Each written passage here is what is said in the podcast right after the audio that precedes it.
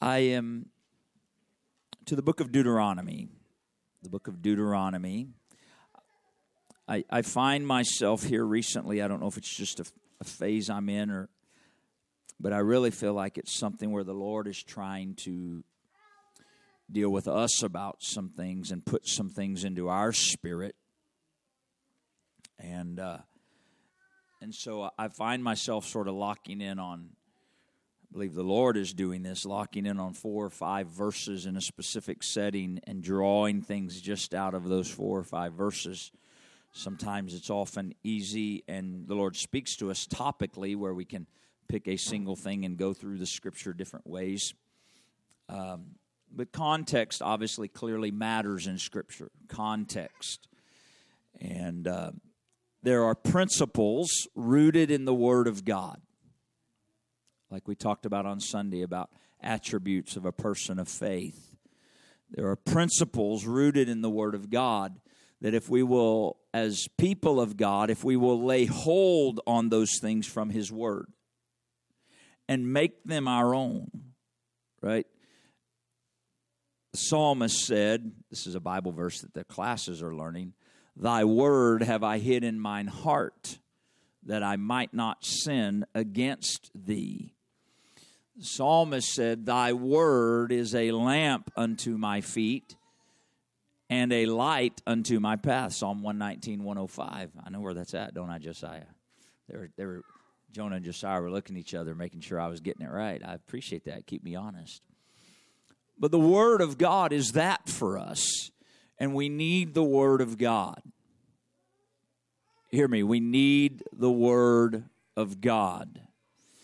You and I cannot live without His Word. Okay?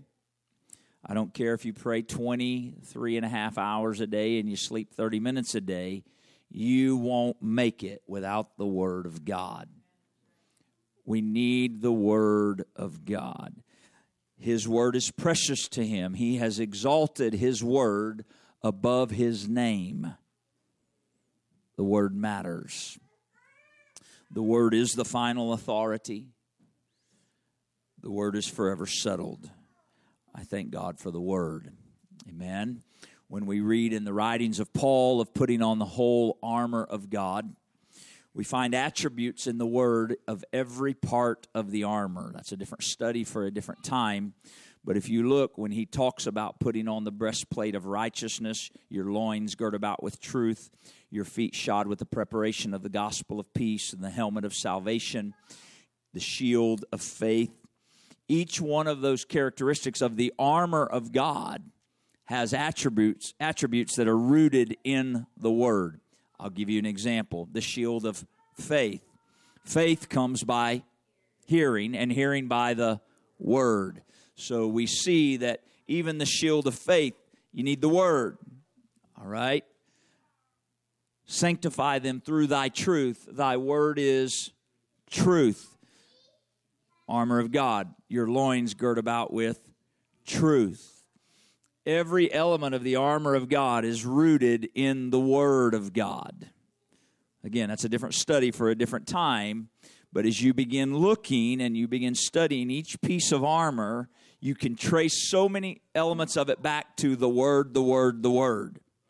Loins girt with truth, get in the Word, and you'll find truth. Helmet of salvation, you want salvation, you'll find it in the Word. You want righteousness, His Word is righteous, and you'll find righteousness in the Word of God. So, for you and I to truly have and put on the whole armor of God, we must be in the Word. Amen? And I thank God for bread charts. We have them available as a way of getting you and I in the Word. I have one. I'm not very good at following it, but I have it. And um, I, I, keep on pace. Like, for example, right now, the last day of March, uh, we're supposed to be done with, or at least through the eighth chapter of First Samuel. Uh, I got about 11 days in March yet to do, but I jump around. And so I've read the, you know, I, have done enough days. I just don't stick to the chart. So I'm not, uh, that doesn't mean I'm not a rule follower, just anyway.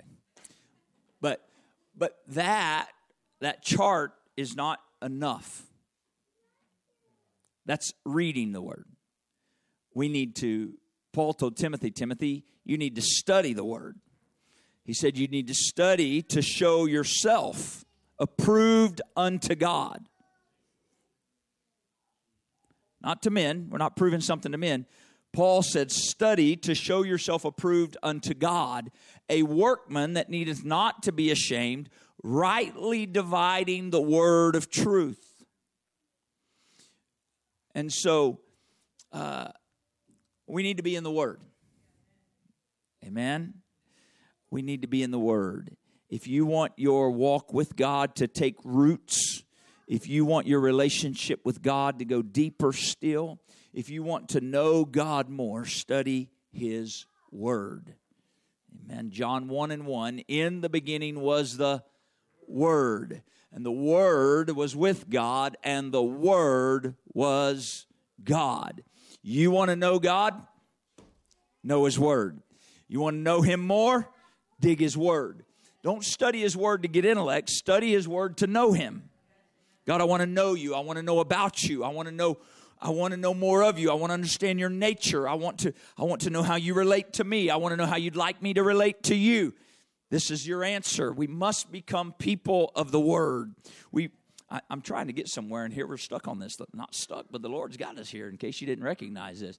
In the book of Hosea, we find that there were people, the people of God were destroyed for their lack of knowledge. They were destroyed for their lack of knowledge. And so, you and I, I'm telling you, if we don't dig in the Word and get a knowledge of the Word and be, get a knowledge of the God of the Word, we'll be destroyed. The adversary, see, it's why when when Satan came and tempted the Lord Jesus Christ multiple times, even though Jesus was led by the Spirit in the wilderness, even though he had been fasting for 40 days and praying, when the adversary came, when Satan came and began to tempt him, Satan, uh, the Lord Jesus didn't say, Satan, I rebuke you by the power of the Almighty God that dwells within me. He could have done that.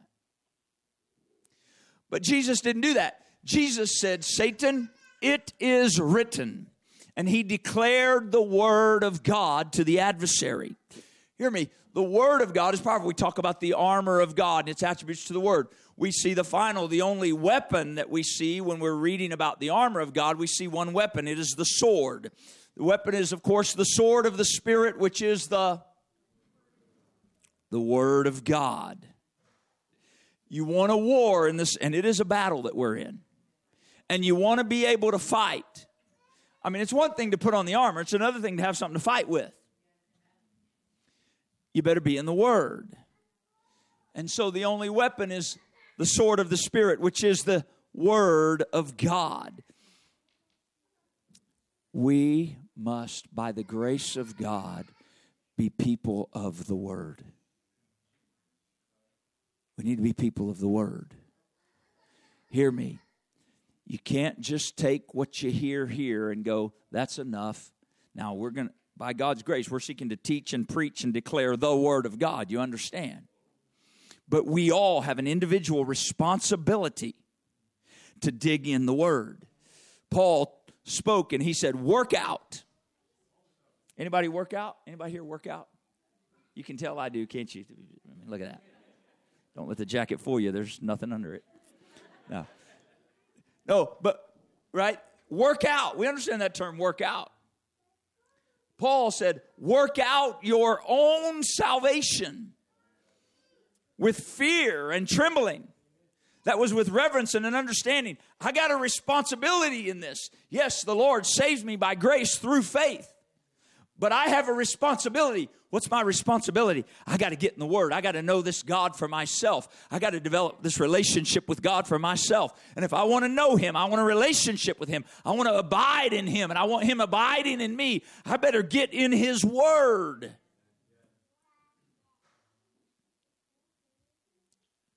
Anybody believe that? We need to be in the Word. And don't tell me you don't have time.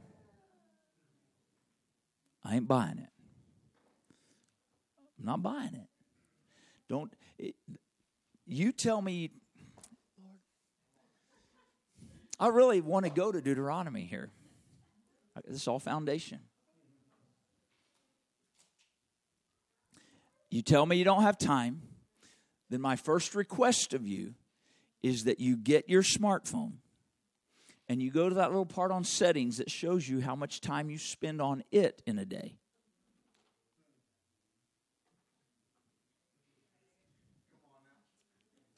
Anybody know what I'm talking about?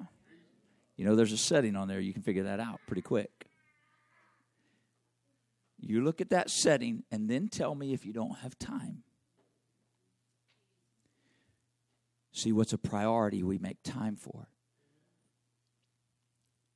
We must, please hear me, we must make time to get in the Word of God. Every single one of us, we must make time daily to get in the Word of God. Dig and study. It is a treasure trove. It is a field of treasure. It is a field of treasure. This precious book that has been given us, this precious truth that you and I have the privilege, it's readily available. I sometimes I sit in a early in the morning, I'll sit in this chair in my living room and uh, right there on the shelf beside me, I've got 11 or 12 different uh, translations of Scripture, versions of Scripture, and I, I think I've got all of this. And if I'm not careful, I can take this precious book for granted. I can take this precious, but oh God, hear me. Every answer for your life is in this book. Every circumstance or situation that you're facing that you're not sure what to do, what do I do? What's my answer? I promise you, if you'll dig and search and, and find, it's, it's here, it's in this book Every life need is spoken to in this book. Every life situation is spoken to in this book. We must become people of the Word of God. I want to be like the Bereans, right? The, the scripture says of them that they were, they were more noble, I think, than those in Thessalonica, if I remember correctly they were more noble than them because not only did they hear, but then they went and they searched the scriptures daily whether the things that they had heard were true. The Bereans were known for searching the scripture daily. I want to search the scriptures. Jesus told the religious people of his day, he made this statement to them. He said, Search the scriptures for in them you think you have eternal life, and they are they which testify of me. What was he declaring? He was declaring to the religious people, You think you have eternal life because you have dug in the Old Testament, but you haven't dug enough to recognize that everything that's there is speaking of me that's right in front of you. Go search again until you know the God of the book. Go search again until you don't just know the letter, but you know the God of the letter. That's how we got to search the book to know Him. I don't want to get knowledgeable, I want to know Him. I want to know Him. That's what the Apostle Paul was talking about. He said, I was a Hebrew of the Hebrew, I was a tribe of Benjamin, I was a Pharisee, touching the law, perfect. But when I got struck down on the road, I didn't even know who he was. Who are you, Lord? He said, I count all of my learning but dung, that I may know him and he got revelation and understanding. Then all that digging in the book began to reveal the mighty God in Christ Jesus. You want to know him? Dig in the book. Amen. Deuteronomy chapter 8. Thank you, Jesus. I feel the Holy Ghost. I feel the conviction of the Spirit. Now, if that pricks your heart and mind, and you're like, this isn't, this isn't where you give in to guilt or condemnation. This is the Spirit of the Lord that's reaching to some of you, and there's conviction that's taking place that's saying, I got to get back to the Word. I got to get back to the Word. I got to dig in the Word again. And don't get in a hurry. Don't get in a hurry. Dig in the Word. Deuteronomy chapter 8. The Word can help us understand why we're why life is going as it is going. Amen? And so we're going to see that tonight. We're going to see a principle here, some principles that I think are important for us. And I believe by the help of the Holy Ghost, it will give us some answers for some. All right? Would you pray with me one more time? Would you ask God to anoint our minds and our ears and open our heart to hear His word the way He wants us to? Jesus, in your name, we thank you for your precious, holy, powerful, anointed word. I pray that you would speak with us according to your divine will and purpose here tonight.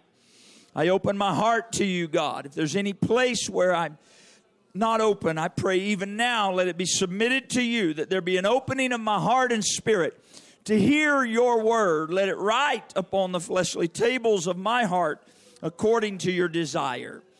In the name of Jesus, we need you, Lord. We need your word. We need the rhema of God. I pray, even so, speak with us. In Jesus' name. In Jesus' name. Deuteronomy chapter number 8. We see the Lord speaking to his people. Notice what he says starting in verse number 1 all the commandments which I command you this day shall you observe to do. Everybody say, observe to do. Why? Here's why. Four words that you may live. Now, pause right there just a minute. If he gave no other reason, that was probably good enough. I mean, think about it. All the commandments which I command you this day, you'll observe to do. Here's why so that you live. Well, you understand there's an alternate there. If I don't, I die. So that in and of itself should be enough. But notice what he said Not only will you live if you observe my word and keep it, but you'll live and you'll multiply and you'll go in and possess the land which I swore to your fathers. See, there's something about the power of the word. Commandments, anytime you see commandments, you know, you see these different words that are used, statutes, they point back to the word of God. Okay? Verse 2, watch. And you shall remember all the way which the Lord your God led you these 40 years. I want you to notice, we, again, we can read something and pass over it. Notice what the Lord said I want you to remember all the way. It's important. Remember all the way which the Lord led you.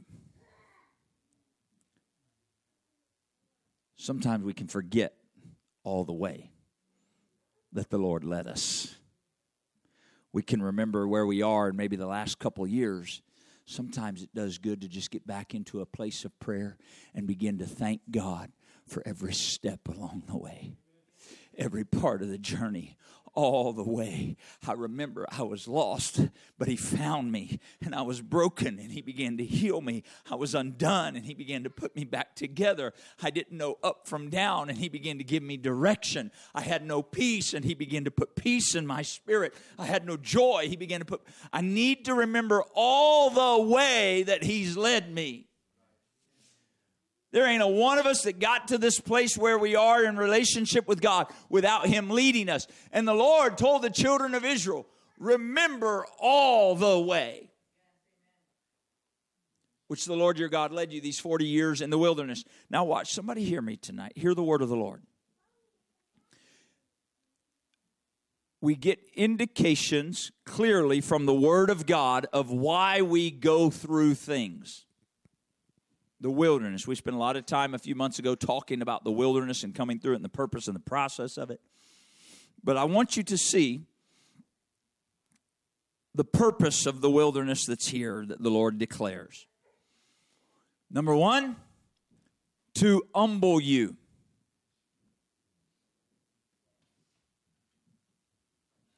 The Lord has you and I go through a wilderness to humble us. Watch. and to prove you or to test you and I. To know what is in your heart. Whether you would keep his commandments or not. So we see four things here that the Lord allows wilderness seasons and times in our life. And this is a principle of the Word of God. Remember, I said at the beginning, we're going to look at some principles that if we'll lay hold on, they help us walk through life because we gain revelation and understanding. Okay, God's doing something in this. I don't I don't get into woe is me mode. I realize, okay, God's doing something. I want to submit to his process. God, give me understanding of your purpose and your work. Show, and we find answers in his word. So we go through these seasons in life, sometimes a wilderness season, and it serves a purpose to humble us. We'll talk a little bit more about that in a second. To humble us, to test us. And this is a big one to see what's in your heart. There's nothing that really seems to reveal what's in someone's heart like going through a crisis.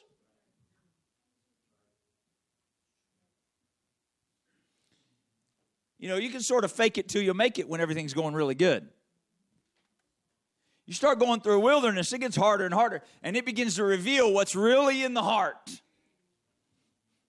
And how do people find out what's in the heart?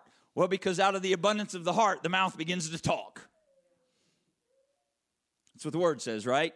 Out of the abundance of the heart, the mouth speaks.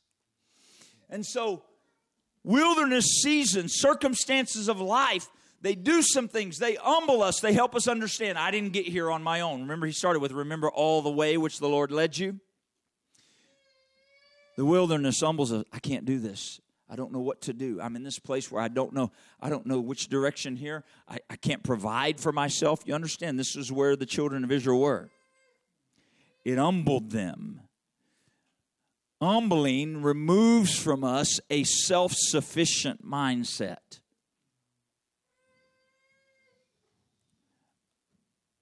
Removes this idea of, I've got this on my own. I don't need anybody else. I certainly don't need God. Now, we may not declare that openly, but our actions can declare that. I'm good. I've got this. I'm okay. I'm, you know, I may need God if things get rough. But no, He uses a wilderness to humble us, brings us to a place of humility before God. I can't do this without you, Lord. I need you. I remember all the way that you led me, and I didn't make it through all that in my own effort and ability. I didn't make it through all of that in my own doing and my own wisdom. But I can look back all the way I've come, and I see your mercies. I see your hand reaching into my situation. I see your provision coming to where I was. I see you bringing people into my path that made a way when it seemed like there wasn't a way. God forbid I get lifted up in myself as though I did that. You led me all the way through all of that. The wilderness humbles us. That's the purpose of God. It proves us, it tests us, finds out how we're going to respond to things. Let me pause right here for a minute. Raise your hand if you're human. Look at that. what do you know? Every one of us. Isn't it great to know you're in a room full of humans? All right. Some of you are like, yeah, it is. No, here's the thing. We can read that and say, and to test us, or the, the New King James says, to test you. King James says, to prove you. Now, we're all humans. How many of you have ever failed a test? Look around the room. There's a few hands that aren't up. Talk to them afterwards. They can tell you how to do it. No. All right. Look, we've all failed a test. And I don't mean English 101. All right. If you pass that, God bless you. But I, I mean, no, I'm talking about where we recognize, man, the Lord tested me and I, I faltered.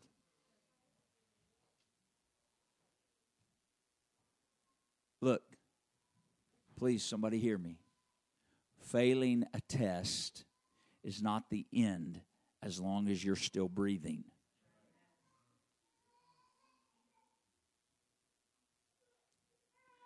If you fail a test, here's the wonderful thing about living for God He'll let you take it again. Where you got to get concerned, where I have to be concerned, is when I start getting calloused in my heart and I don't want to do the test anymore, Lord. I think I'll just choose my own way. I'm forgetting the humility that I was supposed to learn. And rather than falling on the rock to be broken, the scripture is clear. If I don't fall on the rock and be broken, the rock will fall on me and grind me to powder. And so it's okay to fail a test. I just come back to Him in humility. God, I can't do this without you. I need you.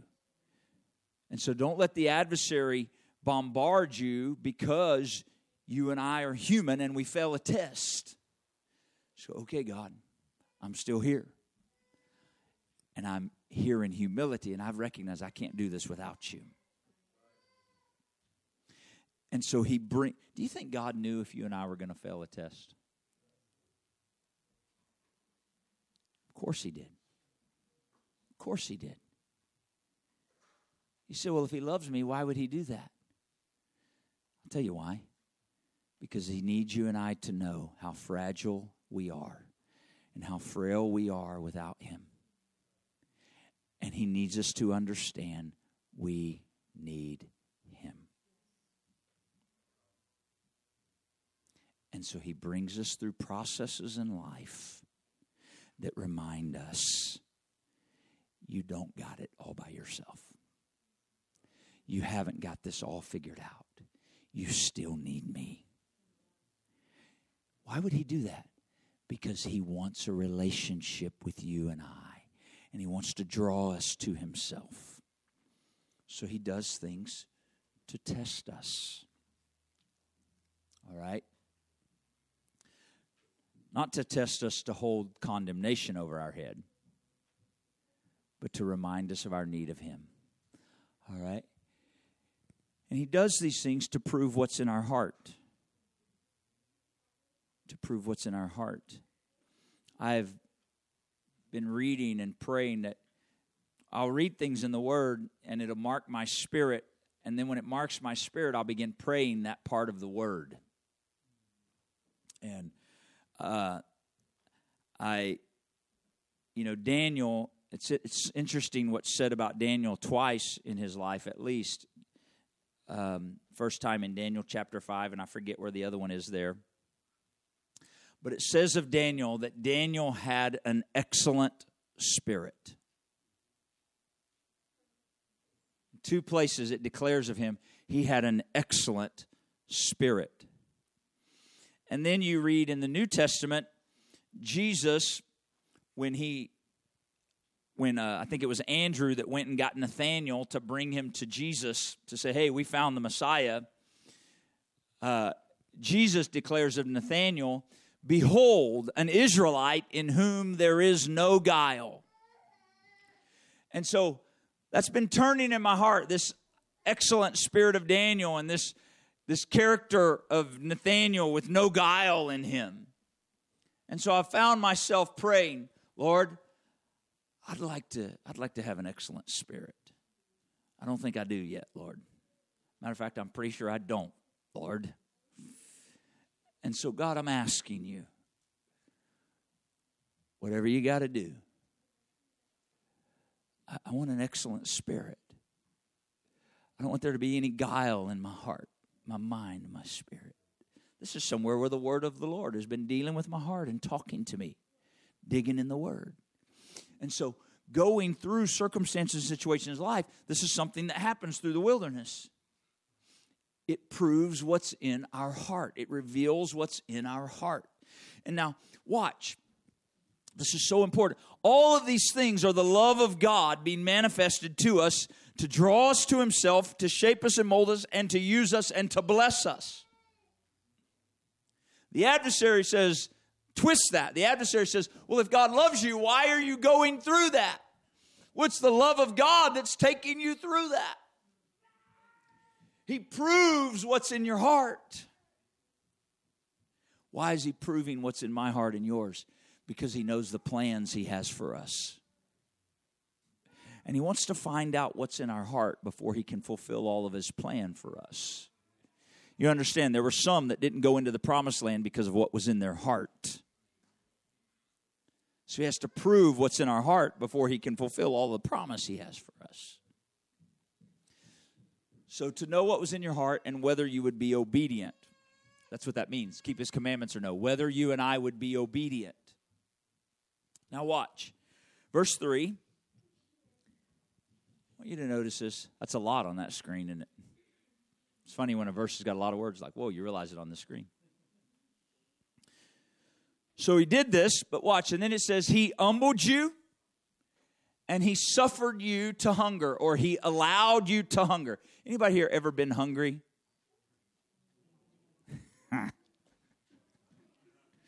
I don't mean like, aren't you hungry for Burger King now?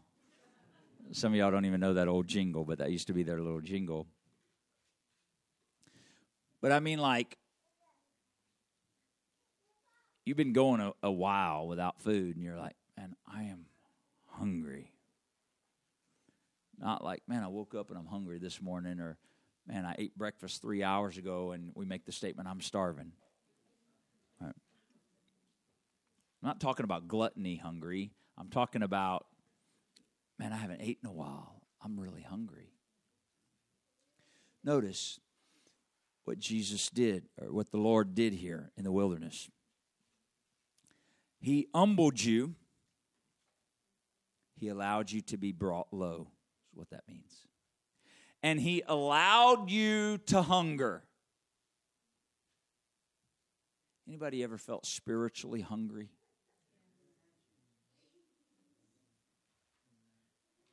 He allowed that. He allows that. You ever gone through a season where you're hungry and you just feel like, I can't, I'm reaching God, but I. he allows that. He's not hiding himself from you. He's allowing that because he needs you and I to understand the old refrain only Jesus can satisfy your soul. And so sometimes you realize you got he knows our frame. I got to let him be hungry.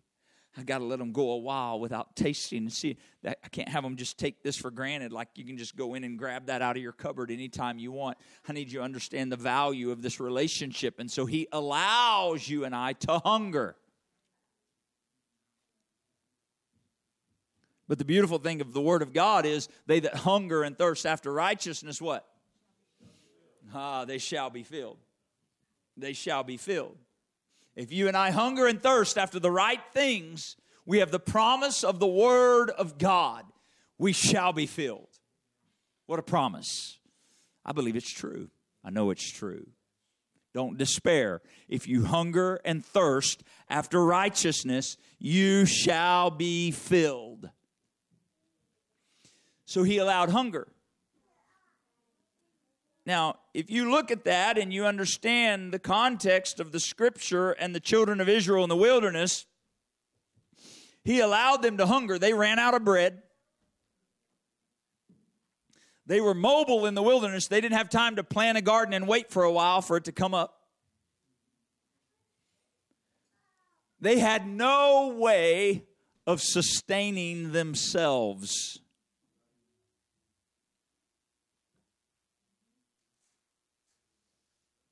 You see that? Now, I hope you're listening spiritually here. Because the scripture is clear to us that these things happened to them as examples for us. They happen to them naturally, and they become examples to us spiritually. And so the Lord allows spiritual hunger that nothing else can or will satisfy. Nothing. Nothing.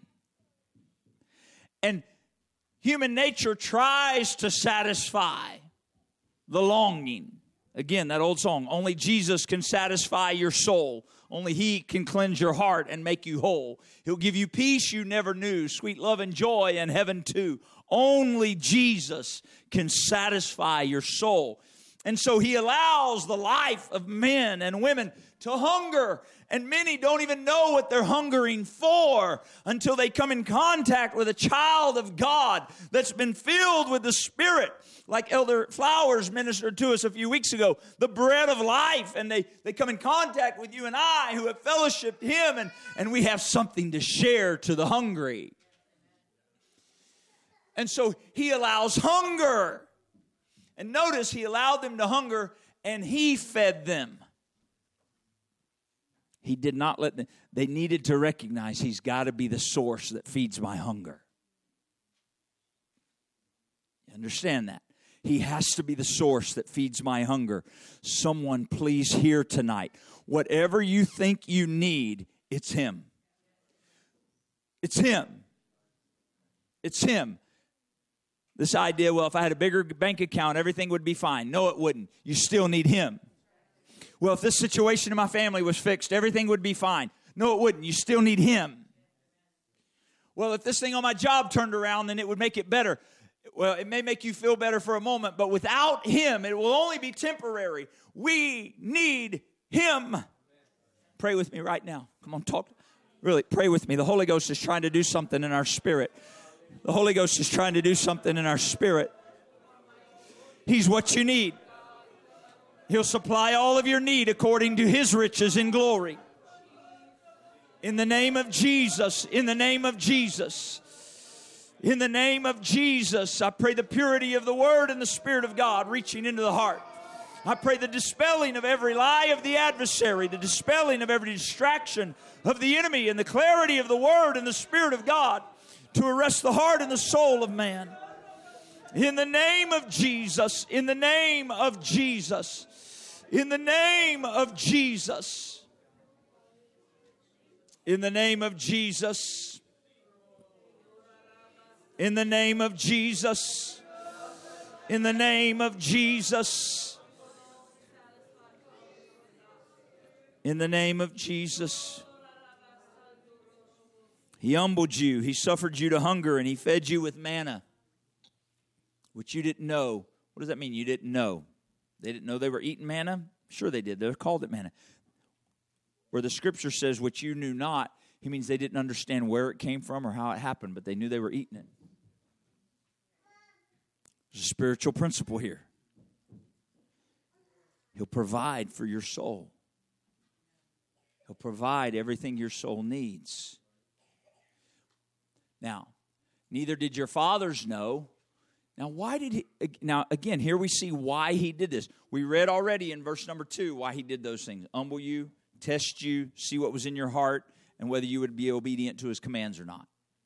Now we see further, he humbled you, he allowed you to hunger, fed you with manna, which you didn't know, neither did your fathers know, that he might make you know. You see that? We went through all that to get to this. He let you be hungry. And He fed you with only what He could produce for this reason. He wanted to make us know that man does not live by bread only, but by every what? By every what?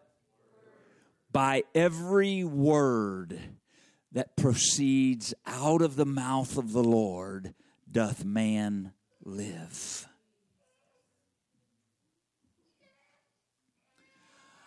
Life is in the Word. Life is in the Word. Why do you think the adversary wants to keep you and I out of the Word? Life is in the Word. Life is in the Word. And so the adversary will bombard you and I in our mind with every thought imaginable to try to discourage, to destroy, to distract, to you fill in the blank. He'll use it. But when you and I know and hold and stand on the true, unfailing Word of God, I can discern the difference between the truth and the lie.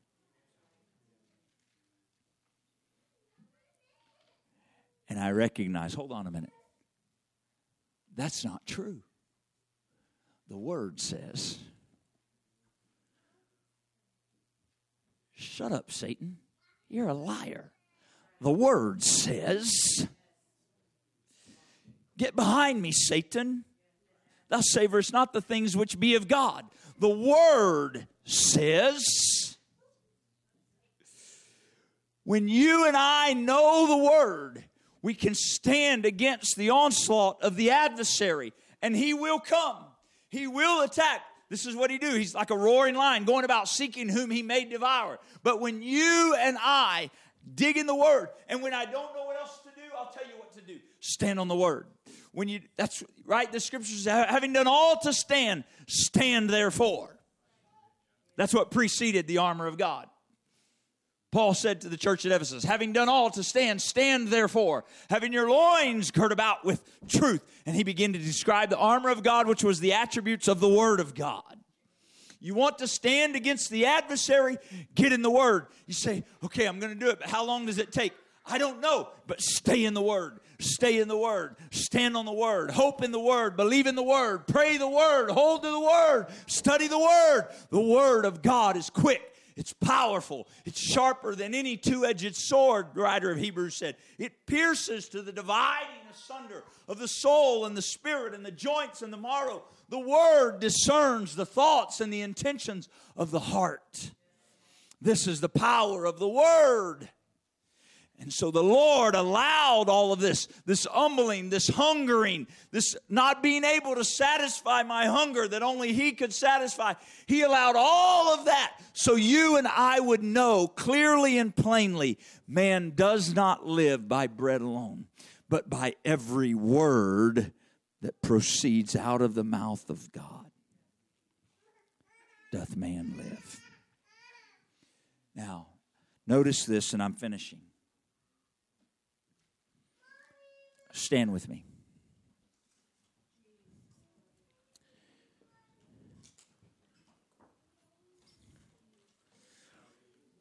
We need the proceeding word of God. Notice, proceedeth out of the mouth of the Lord. That is an utterance. It's an utterance. There's a going forth of the word. We see it established in the beginning. In the beginning was the Word. You go back to Genesis, in the beginning was God. Right? In the beginning, God created the heaven and the earth. But we see God speaking, the Word going forth. The Spirit of God moved upon the face of the deep. But then we see the Lord saying, Let there be light. The Word of God proceeds out of the mouth of God and it produces something. Man lives by the proceeding word of God.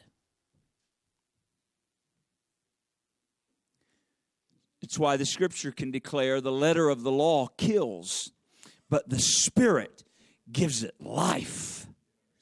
The spirit is the unction that comes, that anointing that allows the word of God to issue forth and proceed and accomplish that which he sends it to do. We find from Isaiah, the Lord said, My word will not return void, but will accomplish that which I send it to do. It is the proceeding word of God going forth. And as a child of God, filled with the gift of the Holy Ghost, when you yield to His Spirit, you now have the gift of the Spirit of the Holy Ghost, living God within you. You can open your mouth and yield to His utterance, and there can be a proceeding word come out of your mouth that gives life. It gives life. This is why we pray in the Spirit, building up our most holy faith that Jude was talking about. How are we building up our faith? By praying in the Spirit. I'll tell you how. There's a proceeding word of God coming out of your mouth. And when that word's proceeding, life is being regenerated in you and I. Life is being regenerated. How does it work? I don't fully understand it, but I know it to be true in my own life. How can I go to a place of prayer when things seem bleak and dark and I'm not sure what's going on? And I can get alone with God and begin to fellowship Him, and spiritual utterance can begin to flow. Not my own words or my own thoughts, but the utterance of the Spirit of God as we yield to the Holy Ghost. And life begins to change. Things begin to fall off, and there becomes victory and peace. What is that? I'll tell you what that is. That is the proceeding Word of God that gives life. We need the Word of God. And in this hour, our world needs the Word of God. Jesus in your name. Jesus in your name. Jesus in your name. It's interesting. I thought I should look at my notes now that we're done. We didn't follow anything. Job, he went through a wilderness, wouldn't you say? What kept him? How is it that Job didn't falter or fail in the midst of his wilderness? Job 23 and 12. Job says, I love this. You remember what he went through? Watch what Job said. Chapter 23, verse 12. Neither have I gone back from the commandment of his lips. I have esteemed the words of his mouth more than my necessary food. I'm going to tell you, I don't care if you lose everything health, family, friends, finances. We have an example from the Word of God in the man Job. That happened to him. But he could declare, I have not gone back from the Word of God and I determined that His Word was more valuable to me than any meal I could ever eat. It was more valuable to me than necessary food for human survival. I need the Word of God. And I would submit to you and I, it was Job's love and esteeming of His Word that kept him through the darkest trial of his life. We need love for the Word. We need to get back into a closet of prayer with the Word of God and get my ear in tune and say, I need your Word, not just to read the letters on the page, but I need it speaking into my spirit. I'm going to stay in this place on my face before you with your Word until I hear it turning in my spirit, till I hear it reverberating in my heart, soul, and mind. I want the living Word of God to proceed that gives life. There is no substitute, there is no replacement. I can't get an emotion from worship that replaces it. I can't listen to music that makes me feel better. I need the Word of God. It's what gives life. Job understand it. Job saw it. The psalmist said in Psalm 119, 103, this is one the kids can learn if they haven't already. How sweet are your words to my taste. They're sweeter than honey to my mouth. That's a love for His Word. A love for His Word. Jeremiah said in Jeremiah 15 and 16, he said, Your words were found, and I did eat them. You see this connection that we see from, G, from the Israelites in Deuteronomy that we read about? I want to make you learn that you can't live by bread only. And then we see these references throughout the scripture, these declarations of eating the word of God. Jeremiah said, I did eat them, and thy word was unto me the joy and the rejoicing of mine heart. For I am called by your name, O Lord God of hosts. He had a love for the word. You say, "Well, I'm just getting started in this." Okay. 1 Peter chapter 2 verse 2. This is for all the ones that are just getting started in this. As newborn babes. I don't care where you're at in the journey. As newborn babes, desire. Everybody say desire. Desire the sincere milk of the word. Why? What's the word going to do? That you may grow thereby.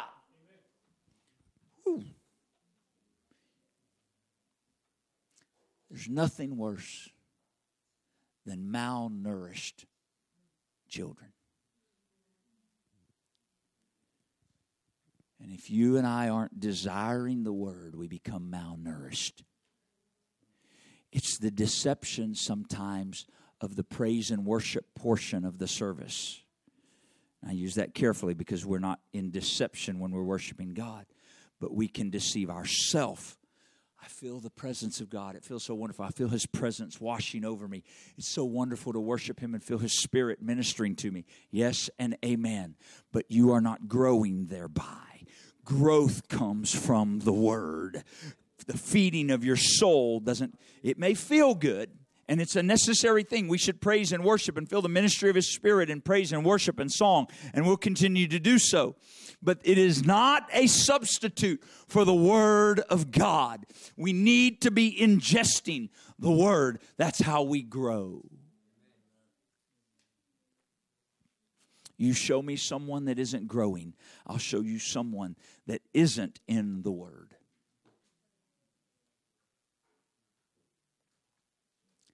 We need the Word.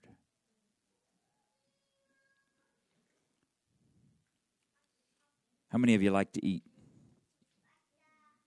Amen. I do too. How many of you just eat twice a week?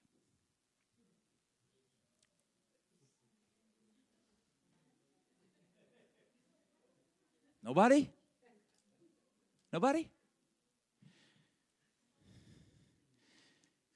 You recognize, you recognize if your diet, right? What you eat is your diet,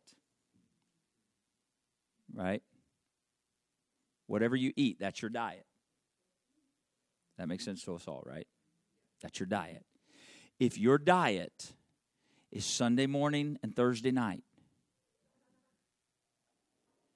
and you're content to only eat twice a week,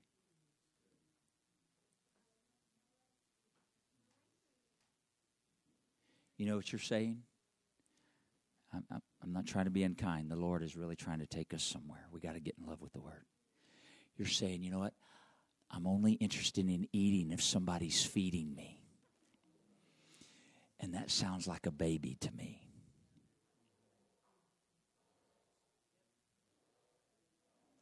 Somewhere I have to grow in Him to where I desire the Word of God. I desire the Word of God. Taste and see that the Lord is good. More to be desired are they than gold, yea, than much fine gold, sweeter also than the honey in the honeycomb.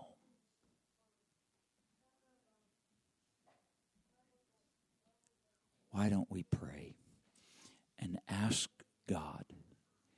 If He would not baptize us afresh with a hunger for the Word of God.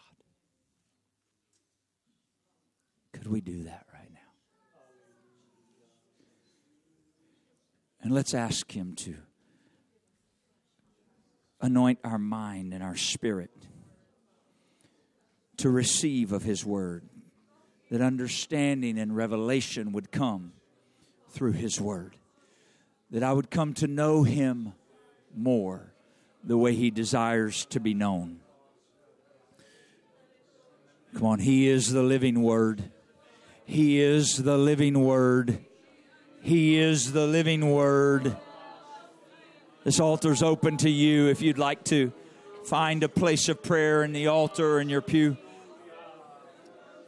We're in the hour that we need the word more than we've ever needed it.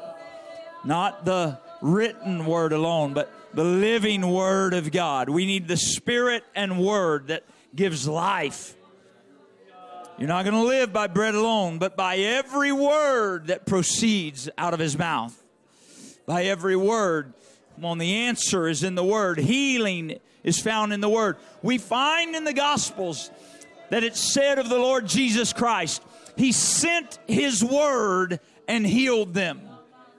It's the power of the Word. The Word can heal your mind. The Word can heal your heart. The Word can heal your spirit. The Word can restore your soul. The Word is able to do this. The living Word of God. It can drive out confusion and bring clarity. The Word of God can give direction where it seems chaotic. The Word of God brings peace. Come on, the answers are in the Word. We need your Word, Lord. We need your Word, Lord. I pray, baptize us afresh. My own life with a hunger for the Word of God. Open my mind and my spirit to understand and to receive of your Word, Lord. In the name of Jesus. In the name of Jesus. In the name of Jesus. In the name of Jesus. Living Word of God living word of God. I pray revelation and understanding, the quickening of your word in our heart and in our spirit today. In the mighty name of Jesus, I pray. In the mighty name of Jesus, I pray. In Jesus' name, in Jesus' name. Come on, allow Him to minister in your spirit. Don't just rush past this place. I believe the Holy Ghost is trying to impart some things and minister some things into our life that will be altering, changing, transformative if I'll lay hold on His Word. In Jesus' name.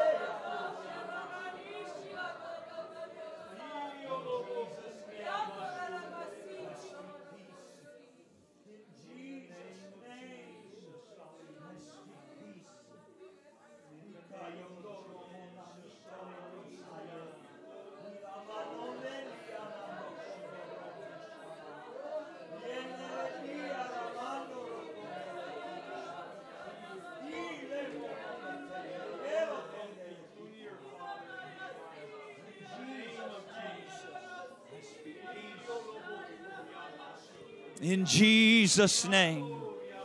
In Jesus' name. In Jesus' name.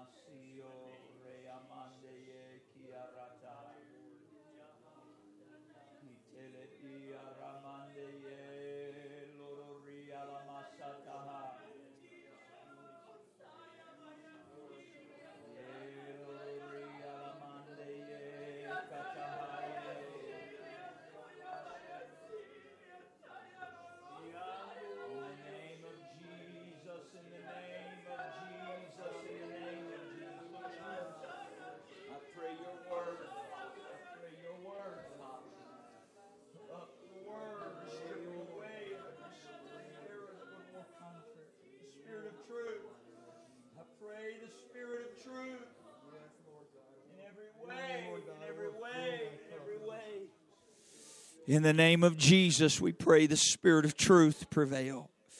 We take authority over the spirit of error and we pray the spirit of truth. Your word is truth. Sanctify us by your truth. Your word is truth. In the name of Jesus, in the name of Jesus, we receive your word. We receive the living word. In the name of Jesus. John chapter 1 declares, As many as received him, the word, to them gave he power to become the sons of God. This is the receiving of the word. The receiving of the word. The Gospels declare that Jesus sent his word and healed them.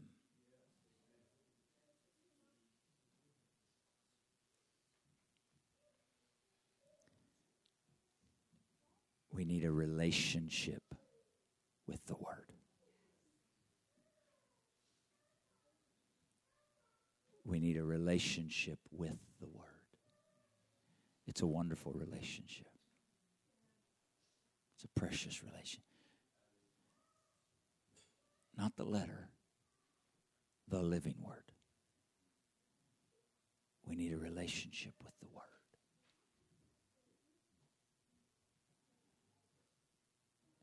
It was the Lord that said, I'll no longer write on tables of stone, but I'll, I'll write on the heart. That's a relationship with the living Word. And He'll make this book live. This book lives. This book lives. It lives.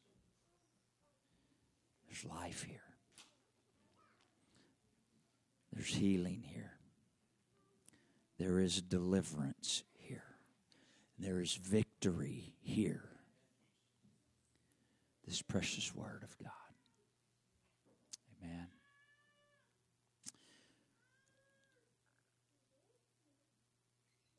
We quoted it already, but we need to see the beauty and the simplicity of the verse. Again, the psalmist said, Thy word have I hid in mine heart He didn't say, Thy word have I hid in my heart that I might not sin. Did he? He said, Thy word have I hid in mine heart that I might not sin against you. See, the psalmist understood. The word is about a relationship.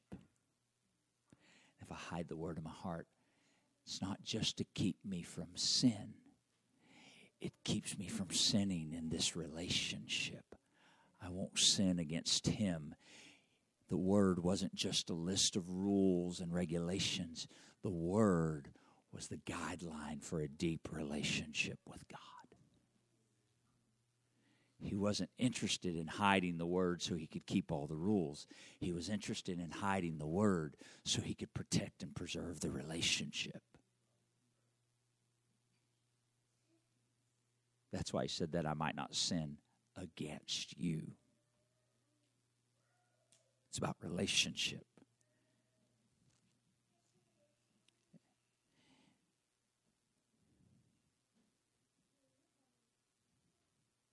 Praise God. I feel the witness of the Holy Ghost in such a clear way. Why don't you just talk to the Lord right there where you are? We're going to dismiss here in just a second. I feel like we should just need to linger right here just a moment longer.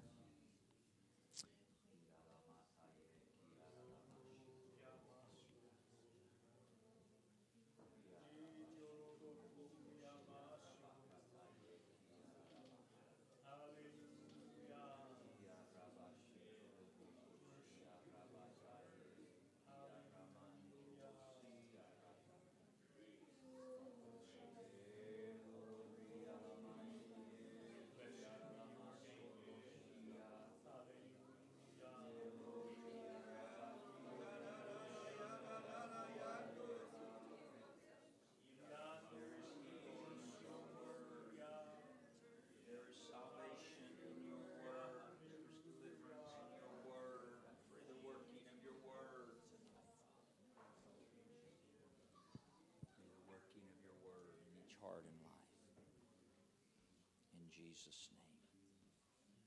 Praise God. God bless you. May you greet someone this evening. And may the Word of God come alive afresh and anew to us. Amen. Praise God. Dismissed in Jesus' name. Sunday, 9.30 in the prayer room, 10 o'clock worship. The Holy Ghost is going to do great things. I am certain of it. Please be in prayer. Let's see what God wants to do. Amen.